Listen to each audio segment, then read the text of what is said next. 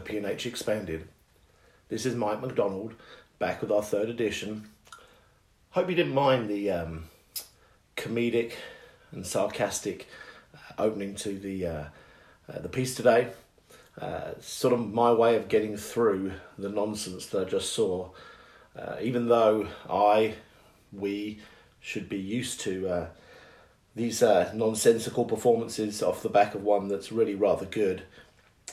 Anyhow, cracking on, I want to start with the sliding doors moment of the game. Looking back, I thought that um, the sliding doors moment of this particular game against Fulham was the uh, opportunity that Martinelli took that Ceballos probably should have. We were particularly dominant in that opening period, and yet again, I found that Arteta had set us up uh, very well, given us the encouragement, the impetus to start quickly, been wanting that all season, and um, put us in good positions. Uh, and the players have put themselves in good positions. And there were many players in the box on that particular attack when Martinelli hit it and it was blocked on the line. But Ceballos was facing the goal. I'm sure that's a seventy, eighty percent opportunity there for Ceballos. And I think that that would have swung the game. I really do. I think if we score there whilst we're on top, maybe get a second one off the back of the, uh, uh, the three and six minutes on Thursday, I think the players would have been in that mode. I think that was the sliding doors moment of the game. And there were others. There were certainly other opportunities, for sure, that we could have converted, but I think that one would have swung it. I'm going to pick out one positive that I wrote about in my piece, but just expand on that. Uh, talking about Granit Xhaka. Uh, I've been a little reticent to compliment Granit Xhaka in recent times, just the pain of uh, complimenting him and then wanting to chuck him in the bin the next week, I suppose, is where I've been at. So just wanted to quietly step back into the world of complimenting Granit Xhaka. But, you know, this has been at least a month of extremely solid performances. And I read a, a tweet earlier, I forget who it was from, maybe um, Martin Wingro, who was talking about uh, how uh, we're lucky to have Xhaka. And I almost sat back and thought, lucky? I've never felt lucky to have Granit Xhaka. But honestly, I think uh, he might be right there. Uh, he certainly offers us something that's absent when he's not. Um, so there's that, and then certainly his performances, his attitude, his flexibility to play left-back when we desperately need a left-footed left-back, and the fact that he's very good at it as well. And I know he hasn't had a fast player running at him, but I think it's also fair to say that everybody has their strengths and weaknesses, and when he does, Arsenal will have to take responsibility for helping him take care of that, because he's just not capable of uh, keeping up with some of the fastest ones. But there's also the tactical point that you can close them down before their wheels start spinning. So I expect Granit Xhaka to uh, do better than people think in that regard.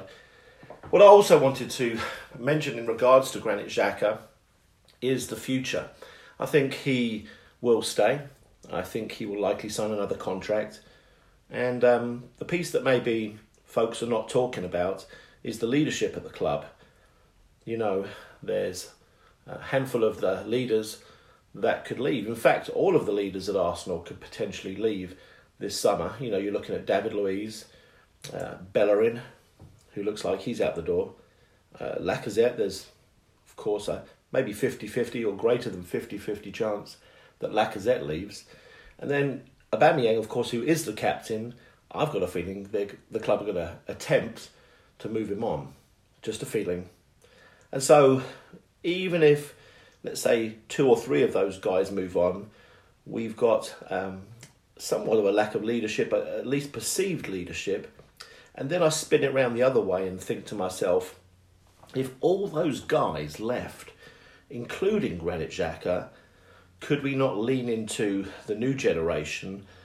The player that everybody wants as captain, which is Kieran Tierney, would be an easy one. But there's there's a list, and I've I've written them down here, so I didn't forget, but you've got players like Bern Leno and Rob Holding, Pablo Mari, who I think has great potential leadership um, possibilities. Thomas Party, he's been around the game for a long time. Not sure if he's a vocal leader, but they don't always have to be. Um, so you've got a list here of, of five players that if you removed the current leaders from the team, will probably feel empowered to step up. Um, and so I'm not overly concerned. I do think Granit Xhaka will get the um, the contract, and I'm cool with it now. I'm cool with it. Um, I don't want it to be at the expense of an athletic modern midfielder coming in. I don't think it will be anyway. Okay, with the needs, I've got two that I wanted to pick out of the piece today and just uh, expand on. The first one, I talk about setting the play versus versus the um, the counter-attack, the fast break.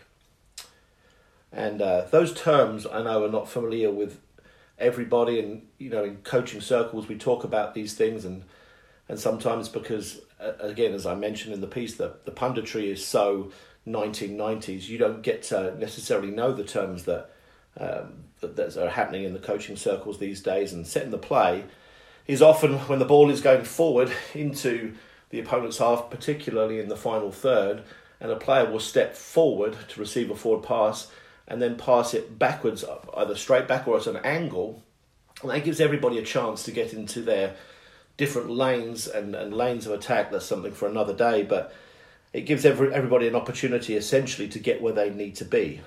Um, and there's value there. There's value there because if you set something up, be it in football, uh, basketball, or any sport, then you can execute it if everybody's in position. So I don't take that away. My um, dilemma is putting that on the scales next to the opportunity to counterattack when the other team is unbalanced. They don't have their players in the positions that they want to have. And the longer that you wait to keep moving forward, and the more sideways or even just one sideways or backwards pass, how that can just hinder the opportunity for you to play maybe four against three, um, three against two on a team that is completely out of position and, and just having to improvise. And when I put those on the scales, personal choice, I can't see that there's a benefit to waiting to set the play, get everybody where you want them to be, yet giving the other team a chance to become structured. I personally would rather go with um, our structure that we have, that Mikel Arteta has put in place, is good. It's actually great at certain times. But versus an unstructured Fulham, for example, yesterday, as they are trying to recover, I would rather play in that in that more unstructured way and take advantage. The other need that I wanted to pick up on is I talked about Gabriel Martinelli and him evolving into uh, finding easier opportunities to use his assets in regards to him on the left wing. What I was thinking about, and I've mentioned it for those of you who read regularly, is I personally think that the easiest way to score a goal in football is uh, a penalty kick. Um, because you get given them for anything that happens in that box, whether you're facing north, south, east or west. And uh, the penalty box, as I call it, is an ice rink. Everybody is super, super careful on their tiptoes, and you make the slightest contact, as we saw with Lamina. And, you know, he who was probably um, going through with a limited opportunity to score gets an eighty percent chance to score. And you can... You could be facing completely the, the wrong way, on the side of the box, facing out with no chance of scoring. At best, you've got a cross, which is maybe a five to ten percent chance to score. You fall over and you get a penalty kick. So I think that the easiest way to score is a penalty kick. And so how do you get a penalty kick? Well, if you've got a player as quick as Martinelli, who can get um, a three or four yard edge on his fullback by pushing it past him, if he can get in the box, cut him off, completely cut him off with his body, and then the key is to slow down. If you slow down after you've cut them off, you don't have to dive. They'll just run into you. And I know this because my team does this all the time, much to the chagrin of all the opponents, coaches who dislike me for it. But I figured it out, and I see in Martinelli the perfect player to do that. And he's quite good at left-footed crosses, to be fair. And he's good at cutting in, and he'll score goals cutting in and shooting. It's not always necessary to do that, but boy is that um, effective, as you've gone and taken a situation that may be a twenty-five percent chance, you know, for you to score, as he cuts in and turned it into an eighty percent chance. On my final thought, whew, gosh, the Super League. That came quickly at us today, and off the back of that result, that wasn't a fun read. Uh, I'm sure you've read a million opinions, so have I. Uh, and I, my piece on it was extensive, uh, so I don't want to just uh, waffle on, but I would say that the reality of a Super League, what they're trying to give us is, let's just grab a, a game, Barcelona versus Juventus.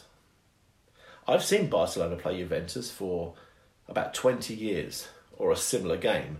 You know, P S G versus Bayern Munich, or Liverpool versus Atletico Madrid. There's not a whole new list of teams that they've hidden in a closet that they're going to bring out who are better than these guys, that we've been waiting to see this higher level. We're just going to see what we've always seen. And I know that the argument may be there's more of those games and less of the smaller games. Uh, but again, I, I put everything on the scales, and I think there's absolutely no way that seeing a few more of those games is worth diluting your national teams, your domestic leagues, uh, ruining the largest percentage of football clubs in your country whose um, financial gains have just fallen by the wayside. And so, obviously, it's greed, it's power. We're seeing it everywhere in the world. It's unfortunately very unsurprising. And I was actually not as taken aback as maybe some, only because it just feels like yet another punch to the gut.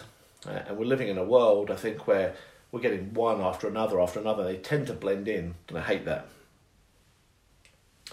Finally, what's next? Last piece. I think what's next for Arsenal is the centre-forward choice. We've got to make a decision, right?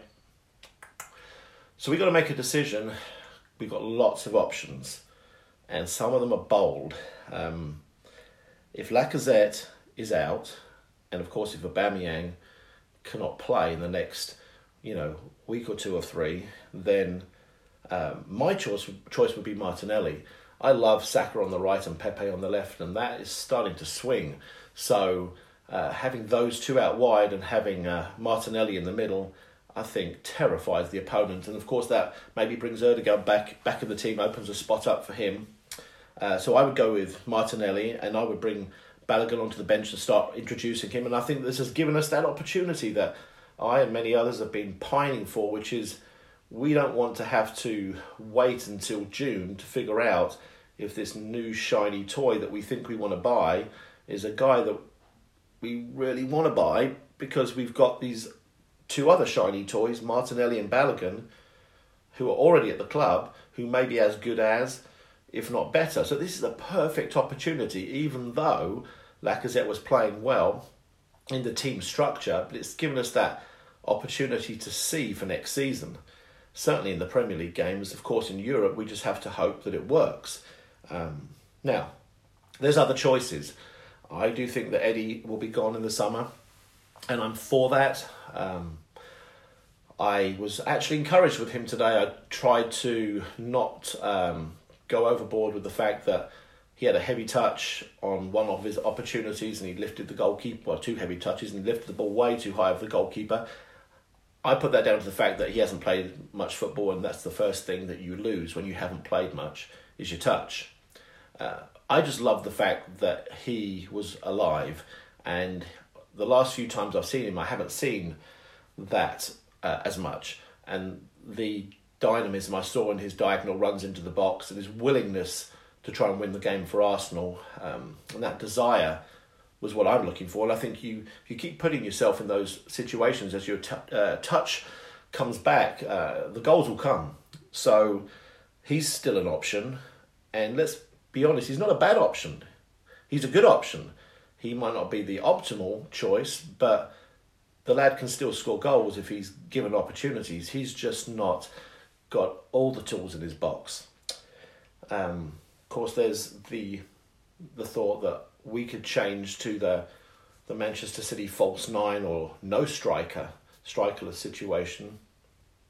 You've got Saka, who could play as a false nine or or in a strikerless situation. You've got Smith Rowe, play everywhere else. I'm sure he can do that too. Um, and then Pepe. Pepe's an interesting one because Pepe's best quality for me is actually his finishing. He's more accurate than most. And I've always wanted to see him in central spaces. So there you go. I've given six options. I've probably forgotten one. But Martinelli, Balogun, Eddie, Saka, Smith Rowe and Pepe that somehow, some way could replace Lacazette um, if Aubameyang is not ready to be back. Hey, thanks for reading my piece. And certainly thank you for, for listening in to P N H Expanded. Cheers.